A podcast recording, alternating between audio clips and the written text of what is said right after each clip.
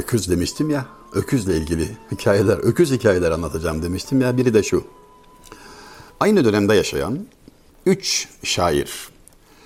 Hiç abartmadan söyleyeyim. Üçü de çok büyük gerçekten. Koca Ragıp Paşa, şair Haşmet ve şaire Fıtnat Hanım.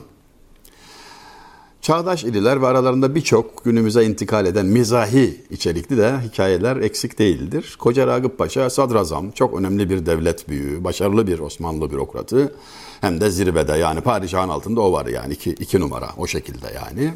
Şair olarak da harika.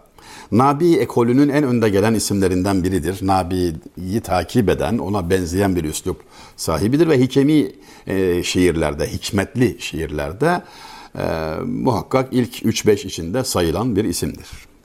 Haşmet şair olarak cidden çok önemli bir isim olmakla birlikte biraz e, kişilik olarak bazı tenkitlere maruzdur.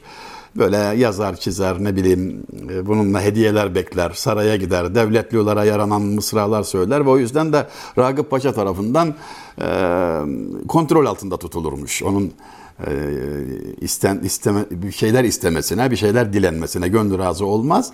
Kendisi sponsorluğunu yaparak ne isteyeceksen benden iste filan diyerek de onu muhafaza edermiş. Fıtnat Hanım e, çok güzel bir hanımefendi olarak e, şöhret bulmuş ama her güzel gibi bahtı kara, yüzü gülmemiş, Allah çirkin şansı versin derler. Çok önemli bir e, hanımefendi tarihimizde. Şeyhülislam karısı, Şeyhülislam kızı, e, şair olarak da on numara yani öyle söyleyeyim. Üçü arasında geçen şöyle bir öküz hikayesi. Anlatılacak çok şey var onlar hakkında ama dediğim gibi Sevr'den bahsediyoruz da Sevr öküzün diğer adıdır. Sevr burcu belki hatırlarsınız. Yani burçlarla ilgilenenler Sevr burcu, e, bahar aylarına rast gelen, e, takibinde Koç burcu, ne bileyim o 12 burcu da saymayı pek beceremem. E, bunu bilirler e, burçlar yönüyle belki hatırlanabilir. Baharın müjdesi olan bir e, burçtur. Güneş öküz burcuna girdi derler. Yani dediğim gibi e, astrolojide e, kayda değer bilgi sahibi olmadığım için üstünden geçiyorum. Ama şu var ki yani yıldızların birleşerek aldığı bir şekil şöyle bakıldığı zaman büyük ayı diyoruz ya mesela küçük ayı diyoruz ya o da e, boğayı andırıyor öküz şeklinde ve boynuzuna doğru denk geliyor dünya, güneş sistemi. Böyle astronomik bir bilgi var. Örfi olarak da dünya öküzün boynuzunda derler. Şimdi eskiler böyle bir laf ediyor. Gerçi atladım mevzu. ikinci hikayeye geçtim. Döneceğim Ragıp Paşa ile Haşmet ile Fıtnat Hanım arasındaki öküz hikayesine döneceğim ama şimdi gittiğimiz ıı, yerde biraz devam edelim. Onu bitireyim. Şimdi eskiler dünya öküzün boynuzunda gibi bir laf ediyorlar. Bu örfi olarak bahar mevsiminin yaklaştığı manasına geliyor.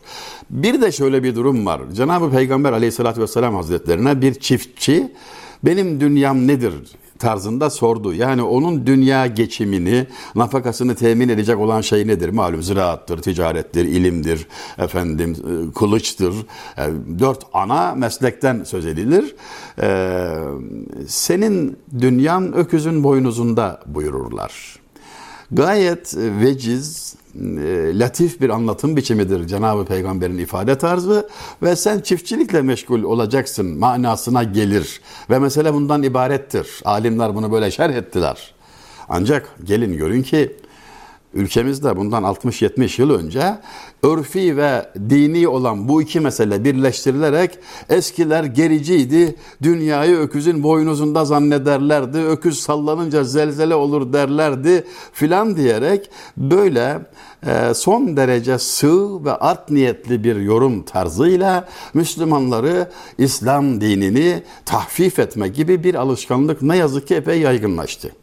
Ve o günlerde 1960'lı yıllarda derste hocaya işte böyle bir propagandanın tesiri altında sözüm ona ilerici bir aileden gelen çocuk hocam derlermiş ki dünya e, e, altında öküz varmış. Dünyanın altında öküz varmış. Ne dersiniz falan diye. Tabii kasıtlı bir soru evden sorduruluyor. Fakat hocanın cevabı çok şıktır. Evladım altında öküz var mı yok mu bilmiyorum ama üstünde epey var. üstünde epey var diyor. Sevgili izleyenlerimiz Koca Ragıp Paşa ile ilgili ve Haşmet, şair Haşmet'le ilgili ve Fıtnat Hanım'la ilgili öküz hikayesi nedir derseniz mesele şu. Fıtnat Hanım Üsküdar civarında evinden dışarıda yaya bir seyahat halindeyken belki denize gidiyor. Çünkü Eminönü tarafına öyle geçiliyor. E, kayıklar var o zaman. E, peşi sıra e, yakın mesafede, konuşulanlar duyulacak mesafede Koca Ragıp Paşa ile Haşmet var, şair Haşmet. Ragıp Paşa merhum ağır adam, oturaklı adam ama orada bir muziplik yapası gelmiş herhalde. Haşmet önümüz sıra Berdel Acuz var diyor. Berdel Acuz koca karı demektir. Ancak bu gayet kaba bir şekilde önümüzde bir koca karı var tarzında değil bir e, üslup dairesinde 15-20 gün sonra gelecek berdel acuz fırtınaları var Haşmet demiş oluyor. Çünkü böyle bir fırtına var. Eski yapraklı takvimleri kullanmaya alışık olanlar ve şimdi yine e, eksik değil etrafımızda var. O takvim yapraklarını okuma alışkanlığı olanlar bunu iyi bilirler. E, 7 gün kadar süren berdel acuz fırtınası vardır Mart başlarında filan. Özelliği nedir? Fidanları biraz hırpalar bağlar. Yani e, Mart kapıdan baktırır, kazma kürek yaktırır tarzında e, etkili ve zararlı bir rüzgardır. E, ondan kurtulan fidanlar sonra bahara çıkarlar da meyve verirler, çiçek açarlar filan. Fakat bunun hemen arkasından da bir başka rüzgar gelir. 15-20 gün kadar sonra ona da sitte-i sevr derler. Yani güneşin öküz burcuna girdiği, boğa burcuna girdiği günlere tesadüf ettiği için sevr öküz demek dediğim gibi 6 günlük e, sevr rüzgarı manasında sitte-i sevr. Onun da özelliği şudur, mülayimdir, latiftir, ılıktır. Dolayısıyla hırpalanmış olan e, fidanları da biraz tedavi eder. Onları sarıp sarmalar adeta faydalıdır. O yüzden çiftçiler, o yüzden botanikle meşgul olanlar, çiçek yetiştirenler filan berdel acuzdan korkar ama peşi sıra gelen sitte-i sevrden de ümitlidirler. Durum bu. Şimdi bu bilgi dairesinde konuşuyoruz. Ve Koca Ragıp Paşa diyor ki Haşmet önümüz sıra berdel acuz var. Yani koca karı fırtınaları geliyor demiş gibi yapıp diyeceğini diyor. Ancak Fıtnat Hanım'ın cevabı seri ve çok latif. Gam değildir peşi sıra sevr gelir. Yani arkasından da öküz geliyor diyerek hakikaten muhteşem zeka pırıltısıyla cevabı yerine koyu verir. Şimdi efendim bu hikayeyi anlattıktan sonra burada adı geçen üç şairden birer beyt okumamak haksızlık olur diye düşünüyorum. Sırasıyla evvela Koca Ragıp Paşa, sonra Haşmet, sonra Fıtnat Hanım'dan çok esaslı. Yani şairlerimizin, şairelerimizin ne kadar e, verimli, ne kadar güzel miras bırakan zenginler olduklarını göstermek bakımından ve sözü uzatmamak için birer beyt sadece arz ediyorum. Koca Ragıp Paşa'nın en meşhur beyti, yani divanı harikadır, söz yok ama bir beytiyle dillere destan olmuş, Berceste beyt olarak çok anılmış. Hatta hatta ima ile birisi birisine kötü bir şey söyleyeceğinde Laleli'de yatan zatın kabrine nur yağsın filan diyerek Laleli'de medfun bulunan o kabri orada olan Koca Ragıp Paşa'nın meşhur beytini dolaylı olarak yani ağzını da bozmadan söylemiş oluyor. O beyti meşhur şudur. Miyanı güftügûda bedmeniş iham eder kubhun. Şecaat arz ederken merdi kıpti sirkatin söyler. Yani söz sohbet sırasında herkes içinde ne varsa döker. Bu gayri ihtiyari bir durumdur. En esaslı ifade alma biçimi sohbettir der emniyetçiler. Yani böyle sert sert sorma. Sohbet et bir çay içir dökülür filan manasında. Sohbet sırasında her şey açığa çıkar ve şecaat arz ederken merdi Kıpti sirkatin söyler Kıpti delikanlısı da cesaretliyim ben yürekliyim falan diye kendisini övmek için söze başladığında çaldığı tavuğu anlatır. Çünkü background'ında yaptığı hırsızlıktan başka ne var ki? Bu e, Türk siyaset tarihinde hasma karşı çok kullanılmıştır. Bak bak çaldığı tavuğu anlatıyor, sirkatini söylüyor, kabahatini itiraf ediyor farkında olmadan.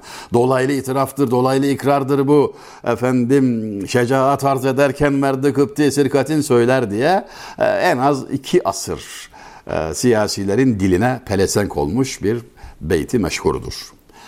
Haşmet'in beyti hakkında ise Haşmet'ten seçtiğim beytle şu olsun. Çok güzel dünya redifli beş beyitli bir gazeli varsa da dediğim gibi sözü uzatmamak için tek beyt alacağım.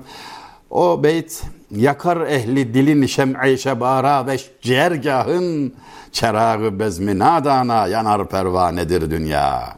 Dünyayı anlatırken diyor ki ilim irfan sahibi güzel insanları diyor yakar, ciğerini yakar. Onlara gün yüzü göstermez ama kendisi dönek olduğu için, kendisi değersiz olduğu için, vefasız olduğu için dünya kendisi gibi olanlara, nadanlara yüz verir, onları yüceltir. Ah diyor bu dünya böyle bir yer işte. La rahata fid dünya. Yani ilim erbabına rahat yok. Ne kadar kalitesiz olursan, ne kadar değersiz olursan o kadar yüzün güler e, diye bir sitem söylüyor Haşmet Üstadımız. Ve nihayet Fıtnat Hanım'ın harika. Yani sen de hepsine harika diyorsun diyeceksiniz ama emin olun abartmıyorum yani gerçek bu. Tevekkül badbanın kıl küşade fülki ihlasa eser bahri emel de bir muvafık ruzgar elbet. Ablamız hakikaten anayasa maddesi gibi son derece güçlü bir ahlak umdesini beyte çekmiş. İhlas teknesine bin. Tevekkül yelkenini aç. Emel denizine açıl ve sabırla bekle. Arzulanan rüzgar bugün olmazsa yarın muhakkak eser ve sen selamet sahiline ulaşırsın. Ama dikkat etmelisin teknede delik, yelkende yırtık olmasın. İşte Fıtnat Hanım'ın bu iki mısrada ortaya koyduğu ilke, prensip. İhlasta ve tevekkülde arıza olmasın, gerisi hallolur diyor. Samimi ol, Allah'a tevekkül et, kuldan bir şey bekleme. İhlas ise o kadar değerlidir ki insanı insan yapan şey odur. Aşkın ta kendisidir ve Allah ile kul arasında sırdır. Melek bilmez ki yazsın, şeytan bilmez ki bozsun. Öküzle ilgili söylenen söz az değil. Fenni merhumun Klasik şiirimizde yani sevr o manaya gelir, öküz manasına gelir demiştim. Gav da o manaya gelir.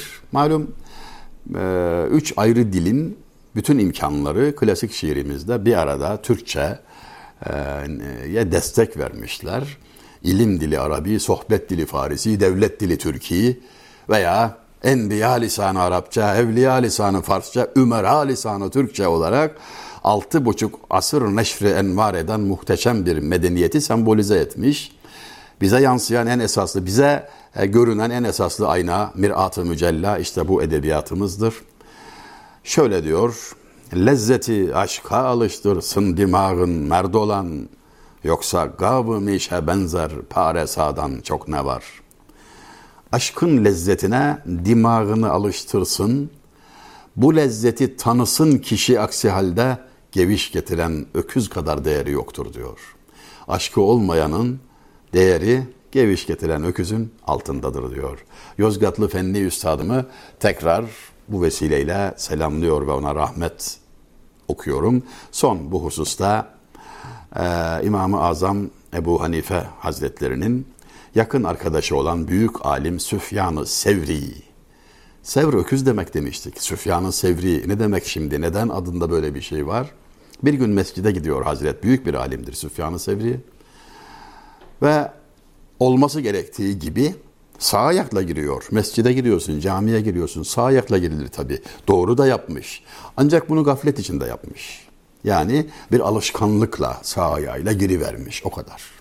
Kendisine bir hitap geliyor. Ey Sevr! Buraya bir hayvan da girse, bir öküz de girse ya sağ ya sol ayağıyla girer. Niyet yoksa ne kıymeti var? Yani sünnete uyma niyeti olmadan alışkanlıkla yaptığın şeyin bir değeri yok manasında.